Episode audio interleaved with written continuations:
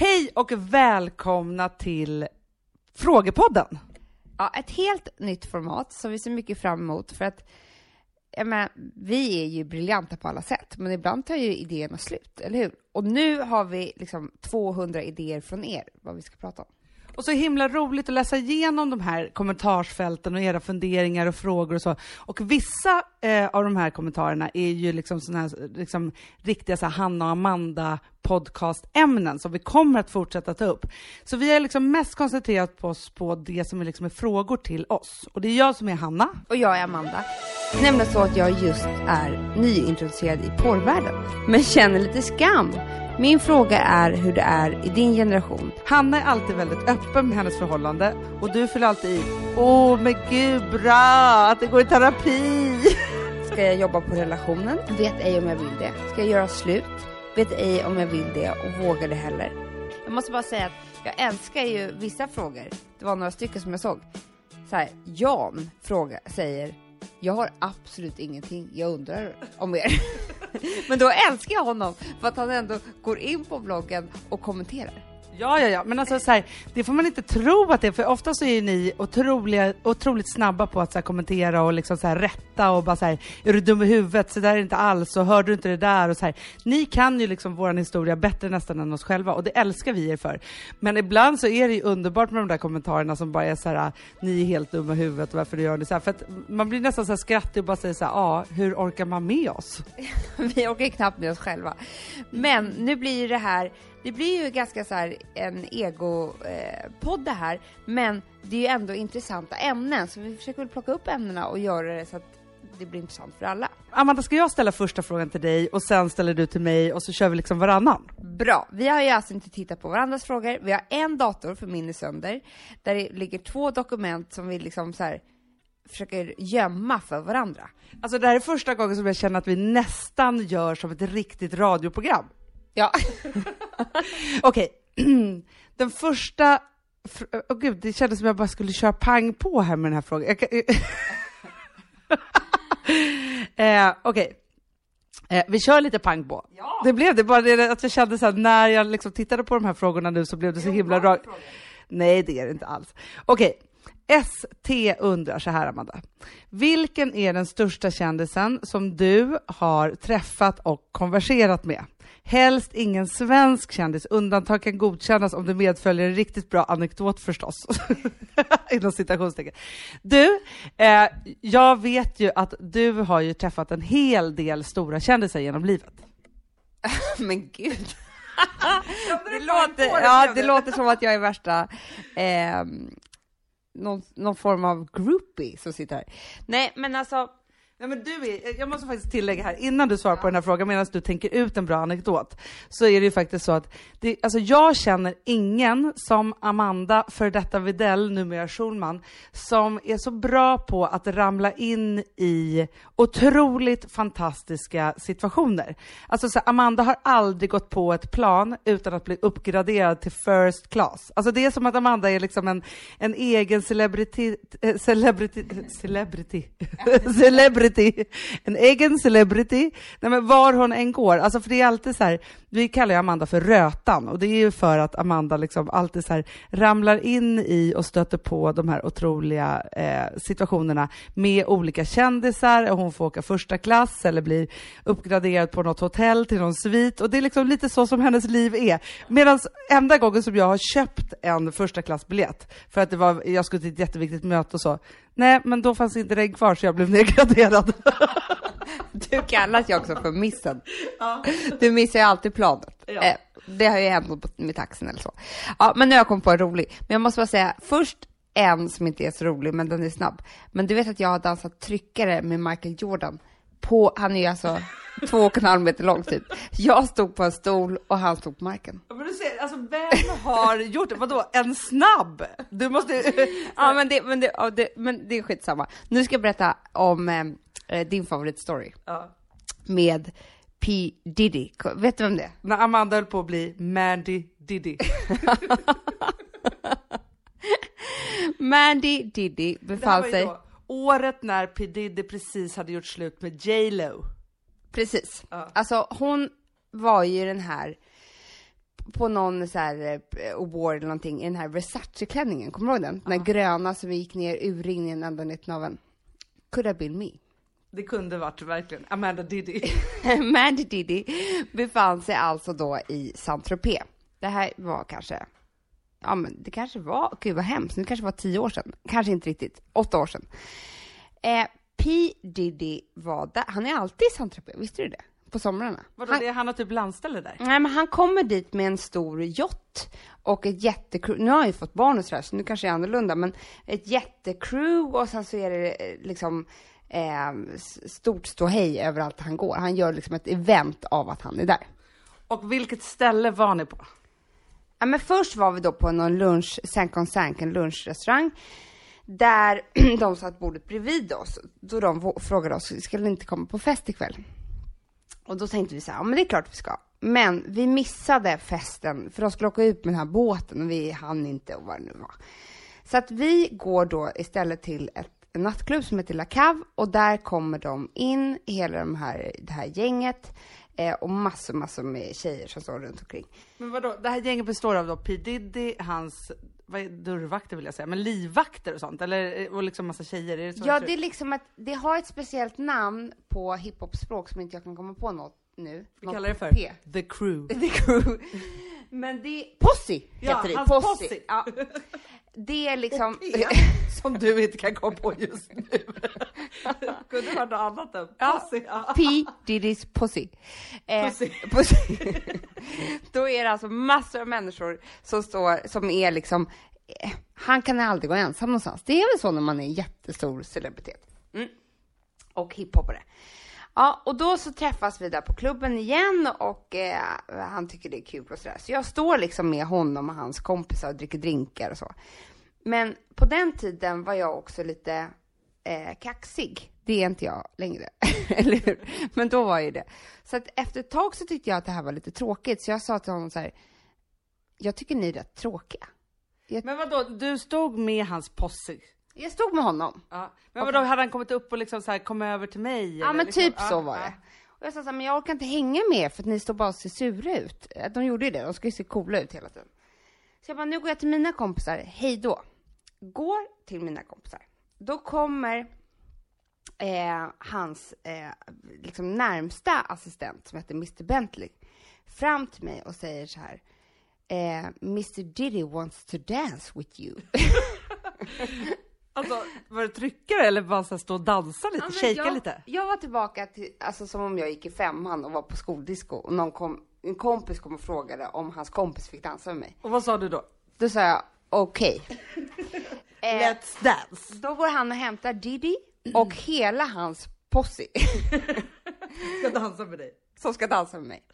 Jag, possit går före, bildar en jättering på hela dansgolvet. De liksom eh, tömmer hela dansgolvet på folk, ställer sig en rund ring.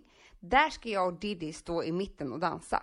Alltså det var ju ganska mycket krav på mig. Men liksom vilka moves körde du då? Eller hur, hur gick dina tankegångar? Tänkte du bara så här, jag kör bara lite som vanligt eller? Ja, men jag, jag tror jag försökte vara lite sexig. Jag tänkte ju J Lo ah, och också det tanken att det är så här, J Lo stod här i den här ringen och dansade sist och nu ska jag köra mina, mina Mandy moves här. Ja, men det var, det var liksom, jag kommer ihåg att jag tänkte så här, det här är typ det sjukaste jag varit med om. Men jag kör. Alltså jag, jag får ju bara dansa nu. Han dansade också inte, alltså det var så töntigt alltihopa. Och helt plötsligt började de här människorna på sitt bredvid, eh, runt omkring göra ljud såhär. Stod och gjorde beats till dagen. gjorde beats till vår dans. Ja, helt plötsligt, tror det eller ej, så tappar jag. Eh, jag hade en sån här ehm, piercing i naveln. Ja. Det tyckte jag var så snyggt. Med en jätte fake sten, diamant liksom. Jag tappar den, ser det och säger till Diddy, oj jag har tappat så mycket i naveln. Då gör han bara något tecken till de här, det här possit. Som alla, helt plötsligt är det liksom 25 män som kryper omkring på golvet på den här nattklubben för att leta efter det här smycket som kostade 35 kronor på Till och med Mr. Punktshop. Mr Bentley var där nere och nosade. Eh, och ehm, de hittade det inte. Då säger P. Diddy mig, han tar mitt ansikte, viskar i mitt öra. I'm gonna give you a new one. a real one. Han såg. Han, hade, han var som en sån juvelkännare. ja. Men det, slut, det var en ganska rolig historia. Det slutade där för sen så så kul var det inte och de skulle på efterfest. Jag orkade inte följa med och sådär. Och vi har inte haft någon kontakt sedan dess. Men man kan väl säga att du blev inte så kär i P Diddy? Nej, han var väldigt blyg och inte så charmerande faktiskt.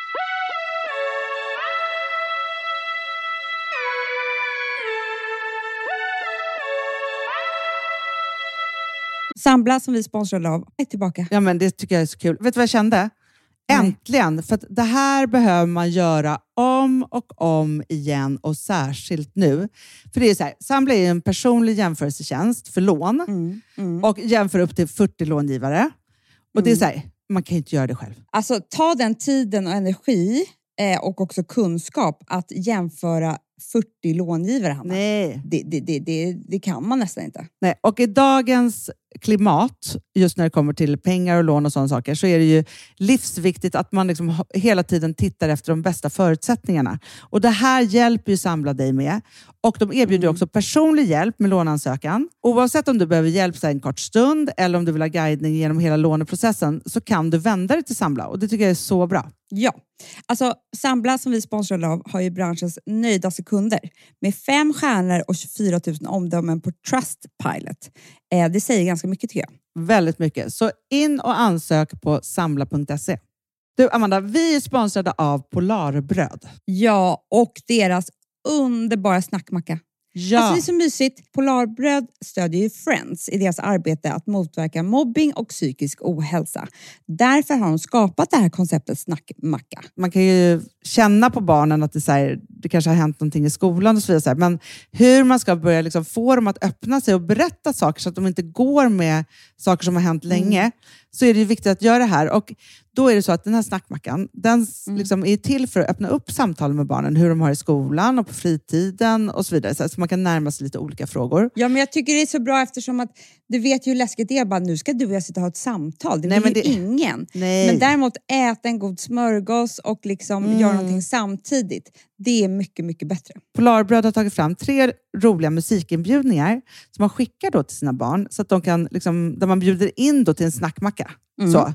Kan man göra den personlig och välja musikstil som barnet gillar. Och Sen så är det också så att i låtarna så kan också liksom flertalet personnamn läggas in. Så att det Ja, blir det liksom ännu mysigt. mer. Ja, det är så mysigt. Ja. Så att hörni, det här tycker jag är verkligen en bra idé. Eh, så att ta vara på det här nu och gå in på polarbrod blir det då, Mm. .se och läs mer om den viktiga snackmackan och så kan ni skicka en musikinbjudan. Så mysigt.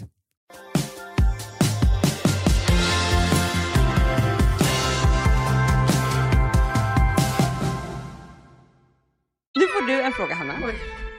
Den här tycker jag är väldigt, väldigt kul. Hej Hanna. Det här är alltså Moa som frågar. Till en början vill jag säga att din och din systers podd är det bästa som hänt mig. Det var kul tycker jag. Här är en fråga som jag hoppas att du vill svara på. Det är nämligen så att jag just är nyintroducerad i porrvärlden. Men känner lite skam varje gång jag varit inne där.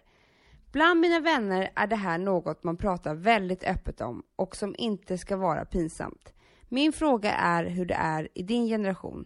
Jag förstår om, om du inte vill lämna ut det själv, men det skulle vara väldigt intressant att veta om stimulering till porr är vanligt hos tjejer, även lite högre upp i åldrarna. Tack på förhand, kram Moa. Ja, det här med panchoporren som vi ska prata om. Nej, men allvarligt talat, alltså jag måste ju säga det att jag är ju eh, eh, i en generation som liksom någonstans där det började skriva och pratas om sex i, alltså så här, jag jobbade på Veckorevyn väldigt tidigt och det var väl liksom första tidningen som verkligen gick loss med sexet och Katarina Janouch och så vidare. Så här. Eh, och sen har jag gjort otaliga program, liksom, eller suttit i Fråga Olle och jag har gjort egna program, du har pratat om porr och liksom sådana saker. Silikon tog jag upp det jättemycket. Så att, Men Hanna, du var ju också faktiskt chefredaktör och startade den tidningen i Sverige, vilket var Cosmopolitan, vilket man då kunde kalla nästan så här en sextid. Det var väldigt mycket sex i. det var otroligt mycket sex och det som vi gjorde jättemycket då var att istället för att vara så här, så ska du plisa din man och så vidare, var att vi vände på konceptet och var så här, så ska din man plisa dig. Att det var så här, att ge tjejer och kvinnor en egen, alltså att man fick en egen sexualitet. Och jag tycker så här, alltså rent porrmässigt, det finns ju otroligt otroligt mycket nu för tiden, för det fanns ju inte då. Då kunde man ju skriva en artikel om en avsugning och det var ju helt otroligt för man hade inte läst det förut.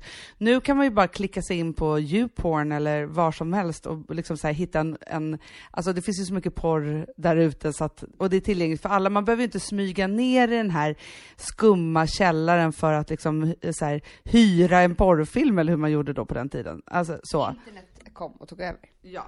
Så att, alltså så här, jag tycker så här att, alltså så här, jag har aldrig varit någon porrfantast själv och jag tror att det tillhör lite min så generation att jag är så här, eh, inte så liksom bekväm med det eller så. Det är inte så att jag har, jag har aldrig någonsin så använt porr för, för att liksom så bli upphetsad på det sättet. Det finns däremot så här, det finns ju alltså så här massa olika saker som, som gör, eh, gör det bättre, kan man väl säga tycker jag. Men hur skulle du reagera på när Rosa är 15 år om du ser henne vara inne på YouPorn?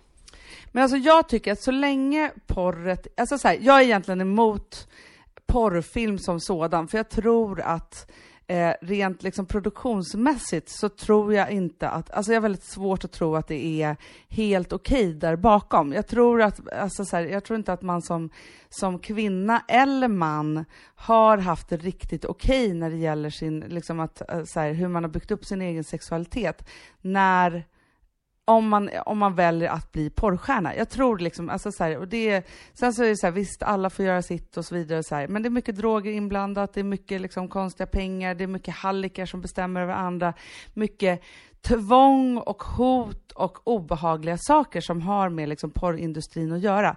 Så att rent moraliskt så är det så här, nej, jag hoppas och vill inte att liksom Rosa ska liksom eh, så här, tro att det är en värld som är helt okej. Okay.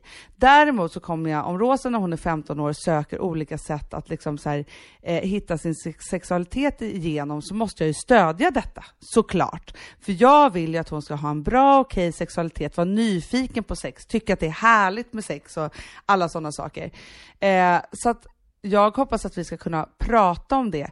Men jag tycker så här Moa, om du gillar porr, om du har hittat det som du går igång på när det gäller det, fortsätt med det. Och det finns väl ingen, alltså så här, någonstans så, så verkar det som att du själv eh, tittar på porrfilm och du pratar med dina kompisar om det och så vidare, så här, då är väl det bara jättebra.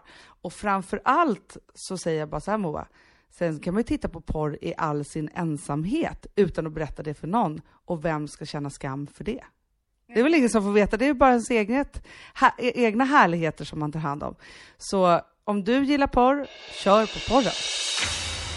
Men om jag ska tipsa om någonting som jag tycker är, är härligt, det är ju erotiska noveller. Det finns ganska mycket på nätet. Är det sant? Ja. Mm.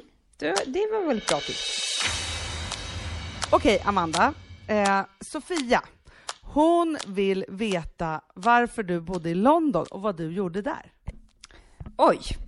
Jag bodde i London för att jag träffade en kille, en svensk kille, som bodde där när vi träffades eh, och jobbade där. Så därför flyttade jag, eh, han jobbade inom finansvärlden eh, och hade ett jättebra jobb, så att jag beslutade mig för att flytta till honom. Och jag bodde väl där i två år. Eh, åkte hem ganska mycket. Jag hade väldigt svårt att få jobb.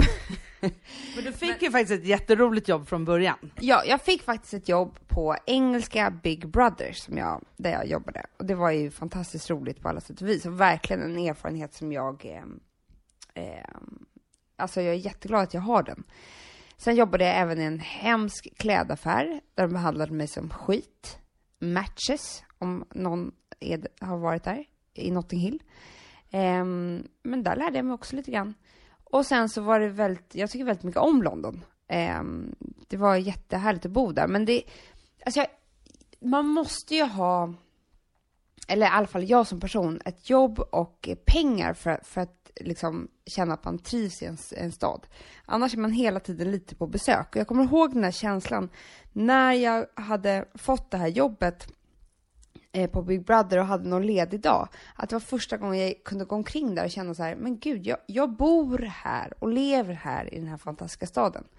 Men så fort jag inte hade jobb så kände jag mig hela tiden som en ganska Alltså jag var inte turist, för de gick ju där och hade trevligt och, och, och liksom var på besök. Och jag var inte heller de som var på väg till jobbet. Jag var någon, i något så här ingenmansland. Och det var inte lika trevligt. Men jag tycker fortfarande väldigt, väldigt mycket om London. Är det bra svar? Det tycker jag. Har du något så bra tips till de som funderar på om man kanske ska flytta utomlands, hur man ska tänka liksom? Ehm, ja, men man ska, jag tror inte man ska vara så hård mot sig själv. Funkar det inte så är det bara att flytta hem. Alltså lite så. Och så får man, för jag tror att det är många som är så här, gud nu ska jag flytta till Australien i två år. Och så kanske man längtar hem efter fem månader. Och då är det så här, hur ska jag klara av att vara här i ett och ett halvt år till? Och så blir det bara en kamp. Ehm, så att jag tycker verkligen man ska göra den resan men att inte vara så, så liksom, hård om det inte fungerar. Man ska inte ha prestige i sitt utlandsflyttande. Nej, det tror jag att det är många som har. Svälj stoltheten och åk hem. Till underbara Sverige.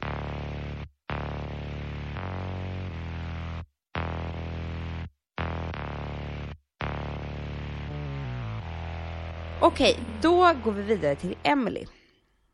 Eh, som har en fråga till Hanna. Jag skulle vilja höra om hur det var för dig att leva med en man, din exman, som hade ett barn sedan tidigare äktenskap. Jag har själv skilda föräldrar och har haft rätt så mycket problem med främst min pappas nya hustru. Sedan så undrar jag hur du tror att Rosa kommer att påverkas av att hennes pappa var otrogen mot dig nu när allt detta är officiellt. Så kommer hon få reda på det inom sinom tid. Tack för allt fint och underbart du och Amanda gör. Era podcast får mig att må så bra och bli så harmonisk. Jag ska först börja prata om det här med bonusbarn. Först vill jag tacka eh, Emily för allt fint du säger om oss och nu ska jag försöka svara på dina frågor väldigt noggrant för att det är två stycken frågor som ligger mig väldigt varmt om hjärtat eftersom det är självupplevt och jag är i det precis här och nu. Just det här att ha ett bonusbarn. Jag, när jag träffade då min förra man så hade han då en son sedan innan som var tre och ett halvt år. Eh, han var två och ett halvt när vi träffades, han var tre och ett halvt när Rosa kom. Och det här var ju en, alltså så här, det som är svårt att leva med, en, alltså med, med ett nytt barn är ju att man måste hitta sin egna relation. Nu var ju han så himla liten och ju mindre ett barn är som man, som man ska ta, ta in i sitt liv eller komma in i dens liv, desto lättare är det ju. Eh, för då finns det inte så mycket andra referenser och barn är ganska bra på att anpassa sig till sådana saker. Men det här gick bra och de största problemen var egentligen inte egentligen de som jag och, och eh, Rosa storbror hade, utan de största problemen var egentligen mellan mig och, och eh, den här, det här barnets mamma. Till historien hör att hon och jag är jättegoda vänner idag. Eh, och vi har jättemycket kontakt och så. Men faktiskt efter när jag hade fått då Rosa och Rosa var ett par månader så ringde jag till henne och sa så här, hej det är Hanna, nu vill jag prata om det här för att du och jag har ju syskon ihop. Och vi kommer ju ha det för resten av livet. Och även om inte jag skulle vara ihop med, med eh, då den som jag var ihop med då mer än en kvart så kommer vi alltid ha barn tillsammans. Och så är det ju. Och det är det som är svårt när man inte väljer sina egna relationer. Och det är det när man är bonusbarn eller bonusförälder eller förälder till, till ett barn som får nya bonusföräldrar. Så är ju det alltså väldigt mäckigt och jobbigt och känslosamt och man tar in massa sådana saker i sig själv. Men jag kan säga så här att, att den första tiden innan jag fick, fick Rosa var ljuvlig. Det var liksom ett lära kännande och jag kommer aldrig glömma när eh, då det här barnet satt på toaletten tror jag morgon och jag typ så här sminkade mig skulle gå till jobbet och helt plötsligt säger han så här Hanna, jag älskar dig. Alltså, och det var så här, det var så fint och mysigt så att jag, jag kommer aldrig glömma den, den situationen. Sen är det såklart jättejobbigt för vem var jag och skulle uppfostra honom eller så. Men efter att, att det hade gått några vändor och så så bestämde jag mig för det som jag tror är det enda rätta. Att om man väljer en man eller en kvinna som redan har barn så måste man välja dens barn också. Det kommer inte som en överraskning att den här personen faktiskt har massa andra. Och väljer man då en man eller en kvinna som har barn, då väljer man också att för evigt vara nummer två. Men får jag fråga en sak Hanna som jag har tänkt på, jag har inte upplevt situationen. Men visst kan det vara ganska härligt, eller blir det lättare det, jag har en känsla av det, när man skaffar ett gemensamt barn, för då blir alla familj och alla knutna till varandra på ett annat sätt. Jo, men det, det är ju lättare. Men jag tror också så här, för mig så var det ju så att, för att det var en ganska naturlig kärlek som kom till det här bonusbarnet. Och jag tänkte så här, men det här är en jättestor kärlek. Och så fick jag mitt egna barn. Och då blev det ganska tufft. För att den kärleken som man känner till sitt egna barn är ju något helt liksom övermäktigt. Och det var ganska så här, svårt att dela med det för att liksom ge båda barn lika mycket uppmärksamhet. Så här. Men det som jag sa, så här, inte bara att bestämma sig för att man lever då med en man eller kvinna som har barn, utan också att bestämma sig för att om jag väljer då den här mannen, som var i mitt fall, med ett barn, då får jag också behandla det som om det vore mitt barn. Att det är så här, jag tycker att alla vuxna har det ansvaret. Jag har varit med om så här, jag har kommit in i familjer eh, där det har funnits bonusbarn och bonusföräldrar, så var det så här, men gud ska du inte göra frukost? Bara så här, nej, vi har en deal, det är hans barn och då gör han frukost till dem. Jag bara, nej, men gud vilka hemska människor. Alltså, men, det kan... Så fruktansvärt. Nej, men, jag, men det är många som är så att det är så här, du får betala för dina barn, du får göra det. Och jag tror så här, då ska man inte in där och göra, då får man kanske tacka nej till den mannen eller kvinnan och välja någon utan barn, om man inte kan mäkta med att faktiskt ta in de här barnen i sitt liv. Eh, så att liksom så här, svaret på, på din fråga angående att, att ta sig an bonusbarn, det är supersvårt. Det är en jättestor uppgift. Man ska tänka på det jättemycket innan man bestämmer sig för att göra det. Och när man sen gör det, ja då får man ta en dag i taget. Bra svar. Och nu till då att Gustav ju lever med mitt barn som inte är hans barn. Det var supersvårt från början. Rosa var ju ganska stor och hon hatade honom. Vi har ju varit liksom jag och Rosa i all evighet, amen typ. Och sen så helt plötsligt skulle komma in en man i, i det. Och till slut så var det ju så att hon var ju så liksom dum mot honom och Gustav vacklade nog jättemycket och var så här, jag vet inte alls om jag vill vara med om det här liksom så. Och då hade, och så, saken hör ju att han också hade tänkt jättelänge om han verkligen pallade med att leva tillsammans med någon som hade barn. Men då kom vi till en punkt där jag bara var så här, men Gustav vet du sak, det här handlar inte om hur, hur mycket skit du har tänkt att ta, utan det här handlar om att du bara får bestämma dig för att ta hur mycket skit som helst. Det kommer inte ta slut, utan det är så här, jag har försökt förklara det här för honom också med att så här, jag bara, det är också så här som, det är som när man på banken, eftersom han är bankis, så var det så här, att så här, man kan bara ta ut så mycket pengar som man har satt in liksom rent kärleksmässigt. Han kunde inte bli hur arg som helst liksom på Rosa, för han har inte satt in så mycket kärlek. Det var mycket bra eh, jämförelse, Hanna. Nej men så, men till slut så, vi har faktiskt gått lite i terapi, så att fått lite verktyg till att göra det här, och då sa den här terapeuten så här, du ska muta henne så mycket du kan och det kommer ta två år. Och sen kommer hon älska dig. Och nu är det så. Ja, vad härligt. De är ju bästisar nu. Det är jättehärligt att se. Så det är bra. Vad var, var nu den här frå jo, frågan om Frågan är hur du tänker att, eftersom du nu har outat en massa saker här om ditt förra äktenskap eh, och, och faktiskt en del dumma saker som just Rosas pappa gjorde. Hur eh, ser du på att hon kommer få reda på det? Oj, det här är en jätteviktig fråga och jag vet att jag har fått flera frågor i kommentarsfältet om just det här. Eh, och det här är någonting som jag har tänkt över jättemycket såklart. Jag skulle aldrig göra någonting mot Rosa som jag inte visste att jag stod för och, och kunde göra. Men när jag skilde mig så bestämde jag mig för att jag aldrig mer någonsin skulle ljuga. Inte för mig själv och inte för någon annan. Och jag tror, för Rosas skull, i hennes liv och liksom vad hon ska välja för män i framtiden så, så är det väldigt, väldigt viktigt att hon vet. Alltså så här, jag kommer inte ljuga för henne, utan jag, så här, jag vill kunna berätta helt ärligt för henne varför jag lämnade hennes pappa. För att om jag inte kan göra det så kommer det bli jätte, jättekonstigt. Eh, jag vill att hon ska kunna lyssna på våra poddar och kunna känna att att så här, hon älskar sin pappa. Hon tycker inte att hennes pappa är dum. Men mitt mål också med Rosas pappa, och jag tror att jag kanske börjar liksom nå dit nu efter fem år, det är att så här, man behöver inte förlåta någon för den, någonting som den har gjort. Men jag tror att man behöver förlåta alla människor. Och jag vill förlåta Rosas pappa och jag tror redan att jag har förlåtit honom faktiskt. Däremot kan jag vara arg på det som han gjorde mot mig och det kan komma upp eller jag kan så här, sörja det. Och jag har sörjt jätte, jättemycket över att det inte liksom var så. Men händer inte det också ganska naturligt när man väl verkligen går vidare? För då försvinner ju, om man har sörjt och gjort allt det där, då försvinner ju en massa känslor så att det finns inte lika mycket kvar att vara arg för oavsett vad det är som har hänt.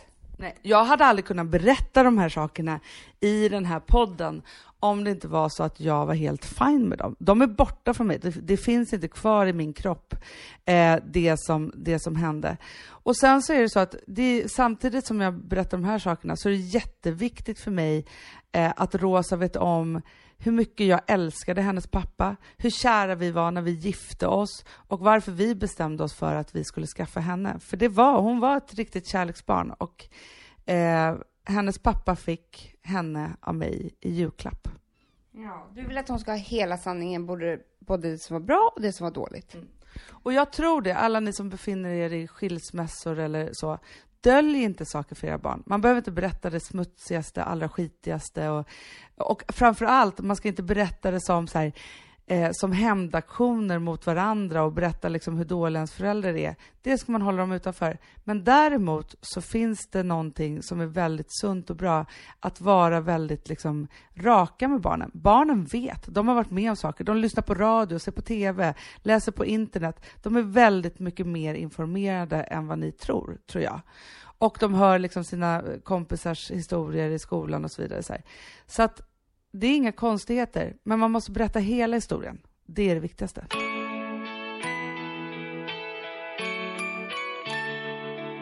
Okej, Amanda, är du redo för nästa? Ja. Cecilia här, hon säger så här. Amanda! Utropstecken. Det här är en uppmaning alltså. Okay. Kan inte du berätta hur du hanterar din hypokondri? Jag är själv extremt hypokondrisk i perioder och behöver lite tips och råd. Jag tycker ändå det var skönt att jag fick någon, för nu har jag pratat så här om P Diddy och London och du har pratat om bonus, alltså så här svåra grejer. Jag, jag, jag har pratat om porr, var inte det lite P Diddy-aktigt? jo, i och för sig. Men eh, eh, Ja, men det, var ändå, det är ändå skönt att prata om någonting som är på riktigt. Eller inte på riktigt, för att hypokondri är bara hittepå eh, i ens egna hjärna. Det är därför man blir så arg på sig själv. Men hur, vad var frågan hur jag behandlar den? Ja, men alltså hon, så här, hon vill, hur du hanterar hypokondrin och för hon behöver lite tips och råd. Men jag tycker att så här, kan du inte bara gå rakt in på eh, hur din terapeut har lärt dig och Alex hur ni ska hantera det här? Jo, det är faktiskt väldigt bra. Det, det, måste jag säga väldigt bra. Alltså, jag, men, jag har ju levt med hypokondri i hela mitt liv. Hypokondri är ju en eh, det är ju bara ett, en slags metod för att kanalisera en massa ångest.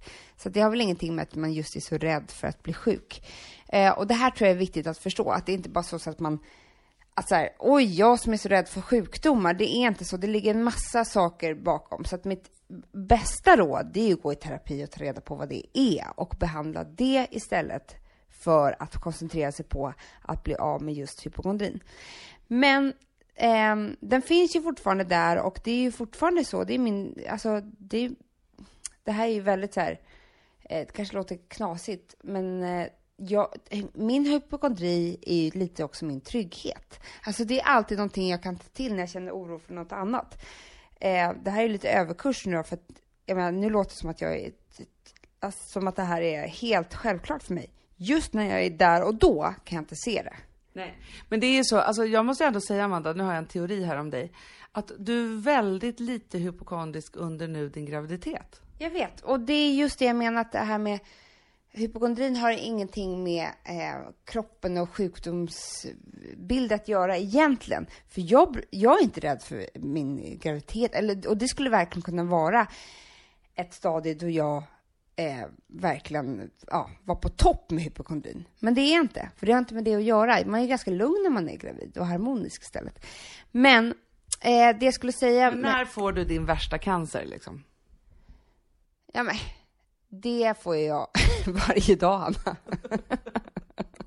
Nej, men min värsta cancer Nej men det är saker som kan sätta, alltså det kan ju eh, sätta igång massa saker hos mig. Alltså om jag hör någon annan som har och så kanske något annat jag oroar mig för någonting, då lägger jag ihop allting och då eh, är jag inte längre eh, en su- då har jag inte längre ett sunt förnuft. Då har jag bara en jättesvår cancer. Men du, om du då ska ge några så konkreta råd hur du i din vardag liksom motar hypokondrin i grind, eller vad man ska säga. Ja, men där fick jag ju väldigt bra tips av min terapeut som Alex har hjälpt mig med. Det är att jag känner mig väldigt ofta sjuk överlag. Det är, liksom... är ju alltid lite förkylningssjuk. Ja, men jag tror att det är så här, det är min exit. Förstår du, Anna? Det, det är liksom, och då kan jag känna, det har ju varit så sedan jag var liten, och det är ju inte att jag ljuger, jag hittar inte på, jag känner mig febrig eller vad det nu kan vara. Eh, kroppen är jätte, jätteintelligent, så den kan göra precis vad hjärnan vill. Eh, men då så, kom, så sa hon så här, att jag skulle gå hem till Alex och säga att när jag känner eller någonting som har med min kropp att göra och säger det till Alex, då ska han överreagera. Så att jag säger då till Alex, okej, jag känner att jag har lite förkylningssjuk eller jag har lite ont i ena lungan eller stortån eller vad det kan vara. Då brister han ut i ett skrik om att vi måste ringa ambulansen. Vadå, hur låter det här? Nej men alltså det är på olika sätt, men han blir helt vild. Det är bara, nej Amanda! Han bara säger så här, ge mig telefonen, jag måste ringa ambulansen, vi måste in nu, vi har en minut på oss, hur mår du, lägg dig ner. Eh, alltså han blir helt, han spelar upp en hel pjäs. Vilket gör... Han är ju också bra på att spela upp pjäser. så Det här är, är ju, man skulle vilja spela in varje sån här. Ja men det är ju schysst att han gör det tycker jag. För att då, det som sker då, det är att jag måste normalisera det här själv. Då måste ju jag gå tillbaka och vara så här, nej, vi behöver inte åka till sjukhuset. Och då försöker han övertala mig, jo, vi ringer helikopter liksom. Alltså du, alltså du har ju ont i lungan, herregud. Det kan ju vara precis vad som helst, det är stroke, det är, ja. Till slut måste jag bara säga så här, lugna dig, det var inget. Och sen är det liksom borta. Då är det borta. Men då tycker jag ju så här, om man inte har en, en extremt teatralisk partner så kanske man kan be sin mamma eller... Ja, men jag har ju också även haft er, innan jag hade Alex, som har gått in, som har gått och ringt fejkade samtal till sjukhus och sjukvårdsupplysningen och sagt att det var ingen fara, de sa så här och så här. Jag vet ju nu i efterhand att ni har aldrig ringt några människor. Nej, men det var ju det bästa sättet när du låg där och, och puss, aj, och, så ont. Och då visste man så här, vänta du har festat sedan i fredags, idag är det söndag, serotoninet är på, på liksom väldigt låg nivå här och eh, du har egentligen ångest för massa andra saker. Då var det ju bara att gå ut och ringa sjukvårdsupplysningen. Det var liksom det enda som hände. Men det är ju väldigt bra, för alltså, det kan jag känna också så här, jag som också haft lite så här panikångestaktiga saker och så vidare. Så här, att gripa tag i verkligheten, är inte det det bästa tipset av alla? Att så här, man gör upp med någon som man alltid ringer, när, när, det är så här, när det börjar snurra till i hjärnan och man inte riktigt vet vad som är verklighet och, inte, och det är sjukdomar eller ångest eller vad det nu är, så ringer man till den där personen som bara säger så här, skärp dig nu. Här Ja. är verkligheten. Men jag kommer ihåg min bästa kompis eh, Lina, som också har följt med mig ett bra tag. Eh, det här var i Frankrike, i också Saint-Tropez. Det var väl efter en Diddy-incident, P Diddy. Och eh, ja, men jag mådde oerhört dåligt och det var väl någonting. Så att jag satte mig ner med henne i ett allvarligt samtal för att förklara att jag snart skulle dö. Jag hade en hjärttumör. Åh nej. Och hon tittade på mig och brister ut i ett liksom, asgarv till slut. Vilket förlöjligade ju mig helt. alltså jag trodde ju att vi skulle här kanske hitta på en begravningslåt eller någonting. Eh, men eh, så var det inte. Och det är ju sådana människor man måste, alltså ingen ska ta hypokondrin på allvar. Förutom en själv, för det är ju en, som en eh, snuttefilt liksom. Så att man ska ju absolut inte hata sig själv för hypokondrin, för det Alltså vi som har sådär borst, har du testat i maskinen nu? Snart är det jag som kommer lägga upp en limpa på Instagram. Är det så? Ja. Är det så? Det som har varit så svårt för mig, Amanda, Mm. det är ju att bakning, alltså så här, matlagning, då kan man ju göra lite Mm. hejsan hoppsan. Bakning är kemi. Ja, och vet du vad som också har varit svårt? Det är ju att du kan inte så här, alltså, tomatsås så kan du ju salta och peppra och allting med tiden och smaka Mm. av. Det är svårare med en deg alltså. Vi är sponsrade av Bosch nya köksmaskin serie 6. Och den är extra smart. Och det är tur för mig kan jag säga. För att det är så att först så liksom, man väger sina ingredienser direkt Ja, i och det bunken. här läste jag om. För det var något recept jag skulle göra. Det var så här, ta inte med decilitermått eller så. För att det blir inte samma. För då trycker man... Det är inte, det är inte samma Nej, vikt. men Alltså, det kan bli liksom det kan hel bli deciliter jättefel. fel hit och Ja. dit. Alltså, så. Ja. Men då gör man ju det så här, Det är ett geni av- ovanpå maskinen. Ah. Så mysigt, man känns så duktig. Sen finns det en integrerad timer. Ah. Och då är det också så här, alltså för, förstår du, för det här är så här, alltså de som bakar mycket är väl så här, Ja, man har en hushållsvåg. Jag har aldrig haft det än. Nej, men också Hanna, det här som jag, jag har alltid tyckt att det är så svårt typ, att vispa äggvita. Jättesvårt. Det är för svårt. Men det behöver inte jag kunna, för det kan min serie 6 köksmaskin från Bosch. Ja, nej men alltså, den är underbar. Hörrni, det är också så här, att, för det här är ju eh, ja, en jättebra investering. Men just också eftersom det är en investering och man vill verkligen att det ska funka så är det så bra för man kan prova 100 dagar hemma med Mhm. fri returrätt. Mm. Så. Alltså för att Bosch de är så säkra på att du blir nöjd. Så de Ja. kan erbjuda det. Och jag tycker verkligen, eh, alltså nu när ni ska möta våren, in och läs mer på Bosch köksmaskin serie 6 och köp den hos Power. Det kommer bli en, en underbar sommar. Voff, voff. Det Nej, vet du vad det betyder på hundspråk? Det betyder att jag är hungrig. Jag vet, men vet du? Nej, jag är sugen på Prima Dog. Ja. det. Vi är sponsrade av Prima Dog. Ja. Det är vi. Men du är ju bara hungrig på Prima Dogs mat. Alltså jag tror att det är så gott så att vi skulle kunna äta det, Hanna. Verkligen. Ja, men alltså, så här, de har ju nu också, sen vi hade, eh, började vårt samarbete, så har de ju nu uppdaterat sitt utseende Mm. och gjort väldigt nya snygga förpackningar med inspiration från den nordiska naturen. Ja, för det är ju Taste det. of Nordic happiness. Exakt vad jag skulle säga. Och de vill ju, de bryr sig verkligen om hundar, Hanna. Alltså de gör det. Det gör de. De vill att de ska få leva ett långt, aktivt och glädjefyllt liv. Och Därför har de skapat de här produkterna som är väldigt snälla för magen. Och Det, alltså, det måste man tänka på med små woofsisarna. De vill vara bekymmersfria. De vill inte ha ont någonstans. Nej, men det blir också så att hundägarna blir också bekymmersfria. För annars kan man ju vara så här, "Ha, behöver du gå ut nu eller inte? Har du ont i magen? Alltså, hundar kan ju Också inte på prata. mina mattor blir bekymmersfria. Ja, det är så bra. Om man nu ska Nej, här, prata om för, sånt. För, för hundmaten från Prima Dog, de innehåller ju alltid mycket kött och är alltid fritt från vete. Mm. Och Det finns ju också spannmålsfria alternativ om hunden har extra känslig mage. Ja, alltså hörni, ni måste, eller ni testar, er hund måste få testa det här. Och ni hittar ju Prima Dogs produkter i er lokala matbutik eller hos återförsäljare online. Ni kan gå in och läsa mer på primadog.se. Taste of Nordic happiness. Voff!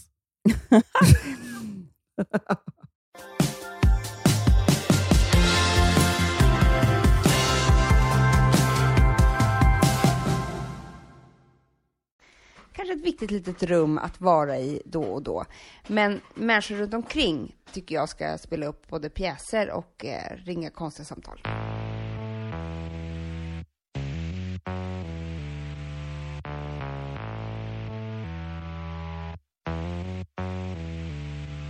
Den här tycker jag är väldigt rolig. C. Berg. Och då hoppas jag att det inte är Karina Berg som ställer den här frågan, utan någon annan C. Berg. Hanna, vad skulle du råda mig som 33-åring, snart 34, kvinna som levt ihop med en man i 10 år, ej skaffat barn än, att göra när man känner att känslorna sinat? Ska jag jobba på relationen? Vet ej om jag vill det. Ska jag göra slut? Vet ej om jag vill det och vågar det heller.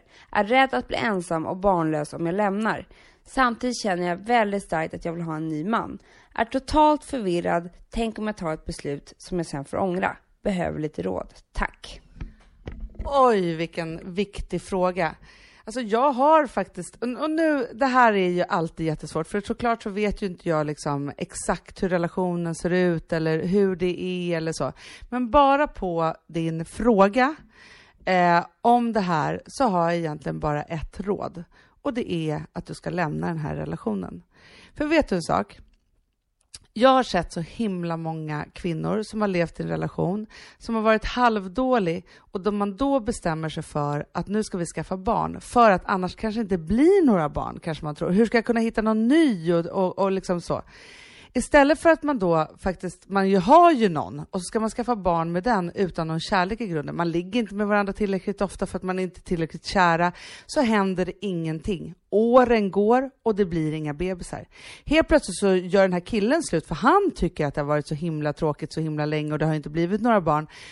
Och då står du där, 41 år gammal, han går vidare och vips har han träffat någon ny och skaffar barn med någon annan och du bara säger kablung. Precis det där som det gör när man är ganska nyförälskad och, och som det ofta sker. För att det är ju ofta väldigt så att man blir på smällen på en gång. Det har man ju sett så många gånger. Män som inte vill skaffa barn, lever med en kvinna, kvinnan vill skaffa barn, till slut, efter år, gör de slut.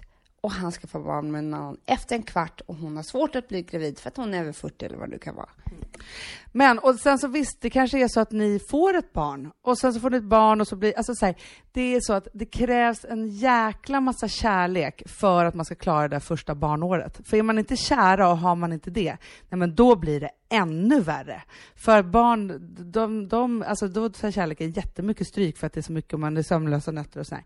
Så att mitt råd till dig är att istället för att leva kvar i en relation där känslorna har sinat och där du inte är säker på att det kommer bli några barn, du har ingen aning om det kommer bli bättre. Och du längtar jättemycket efter ny kärlek, så tycker jag att du ska ge dig själv som en stor livsbonus att både få ny, fantastisk, sprakande, helt fan, underbar kärlek.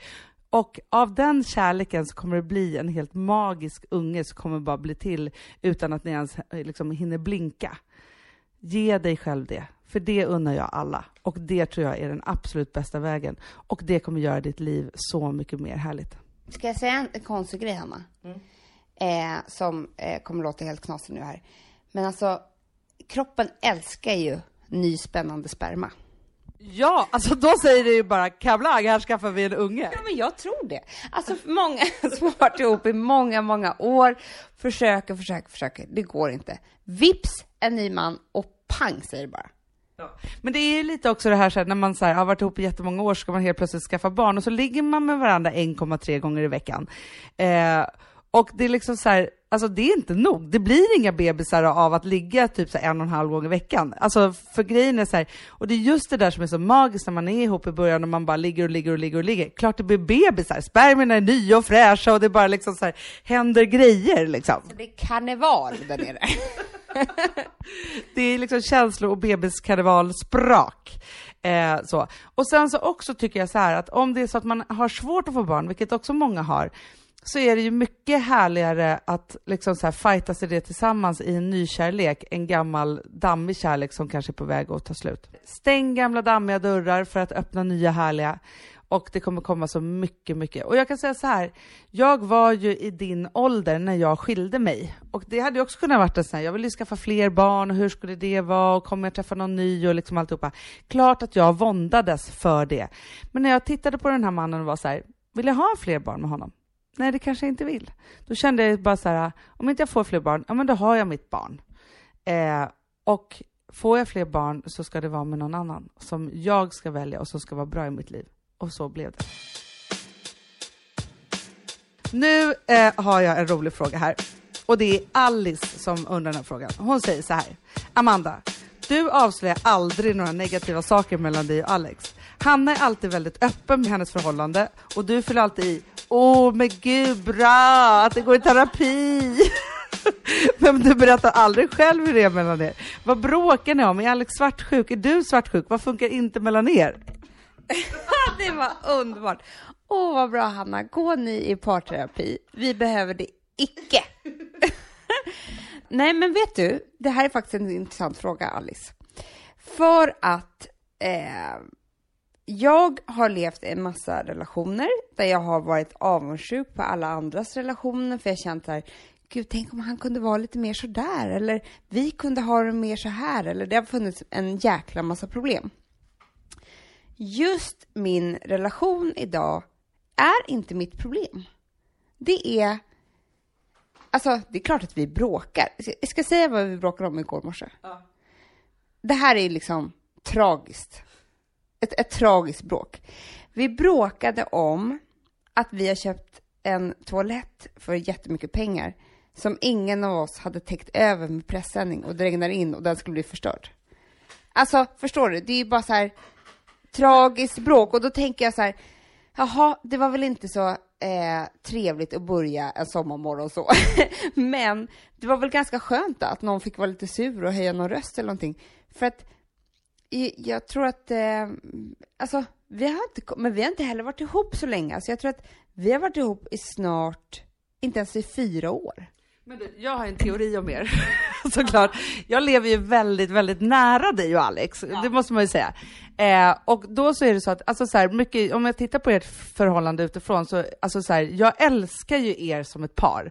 Jag tycker att ni är helt fantastiska. Jag tycker, alltså du är ju Eh, liksom min förebild i att kunna vara liksom en sån här, alltså du gör det mysigt och härligt och du älskar ju din man och ditt barn alltså på ett helt fantastiskt sätt. Alltså så här, och ger din man väldigt mycket uppmärksamhet. Jag är ganska dålig på det faktiskt, men du är så här, eh, så. Men Alex, han är lika bra han och, och sitt håll liksom så. Och ni älskar att göra mysigt och Alex han älskar att åka till affären och bara köpa allt lamm som finns och så bara grilla det och så här.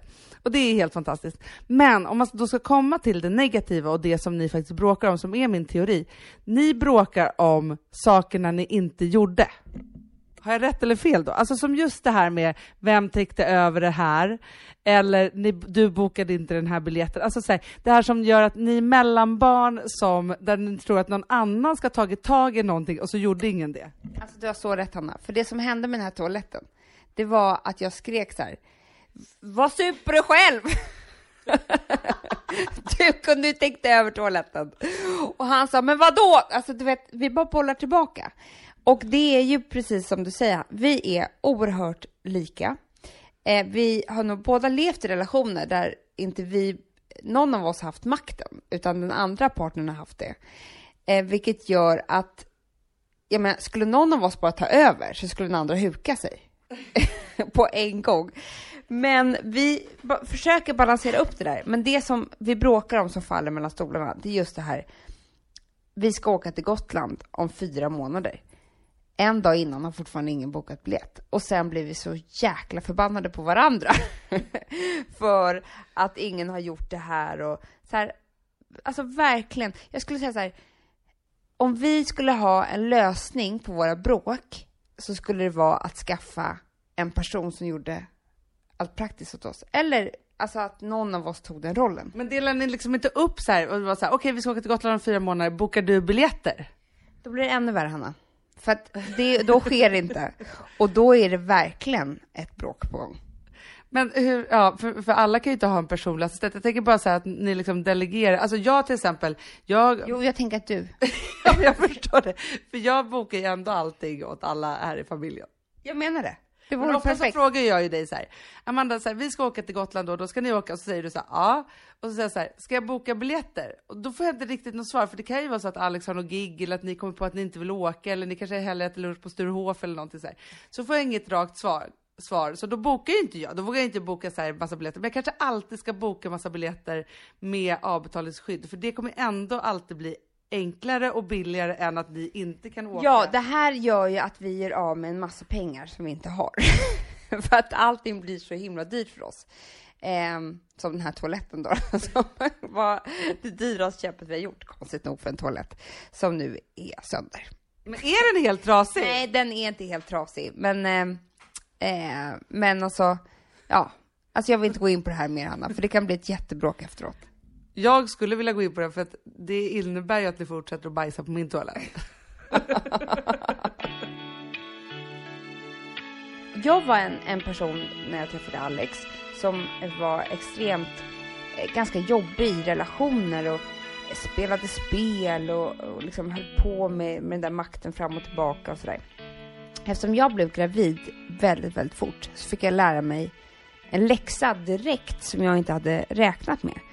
Och det var bara så här att nu är det så här. Vi, vi ska ha ett barn tillsammans och vi ska leva ihop. Och det utesluter en massa bråk, en massa svartsjuka, en massa... Alltså vi var väldigt snälla mot varandra från början. Sen är Alex en väldigt snäll person också, men vi, jag tror att det var... Det var skittufft för mig, men det var... Alltså att, att gå in i den rollen. Men det var också väldigt bra. Och jag är ibland kan man vara så här, när man sitter med vänner och man pratar om problem och så där, så kan jag känna så här, gud, jag vill också ha en problem och så här, men ja, vi har faktiskt inte så mycket problem och jag hatar människor som säger så, för att det låter så jävla vadå, det är väl ingenting att hata? Det är väl bara så här, ni har helt hittat rätt. Ni är tillräckligt lika för att ha det helt fantastiskt och ni är tillräckligt lika för att också ha saker och ting ni bråkar om. Jag tycker att du bara ska liksom så här, omfamna det fantastiska i er relation och vara där. Och sen du håller ju med om att det är rätt fult att säga att vi är så lyckliga. Men jag tycker det är härligt. Nej, jag är förbi det. Jag tycker att det är, alltså så här, jag eh, liksom lyssnar gärna på andra och jag också berättar gärna om mina olika liksom, saker och ting och det är så här, men jag är nöjd och stolt med över att jag och Bankis har det bra och härligt. Och jag letar inte efter bråk längre. När jag var yngre så trodde jag att bråk och tråkigheter och saker och ting var som var på väg bort från mig var kärlek. Nu vet jag att det som stannar kvar och mysigt och härligt, det är kärlek. Bra, då kommer jag till nästa fråga. Och det är så jäkla kul att jag ska ställa den här frågan efter det här. Märta, fråga angående Hannas och Bankes städning. Vad blir hans reaktion om du ber om städning? Känner precis som du sa i någon podd att man blir ledsen över att inte vill göra en kärlekshandling. Haha. Min kille reagerar nämligen på så sätt att det är jag som är tjatig och gnäller och det känns ju inte okej. Okay. Man är ju två ett hem som vill ha det mysigt. Kan få höra att han gör så mycket annat för oss eh, och det gör han. Men om vi får barn sen vill man ju höra att man gnäller och ber om hjälp i hemmet. Vad säger du om det här? Ska inte ni gå i äktenskapsterapi?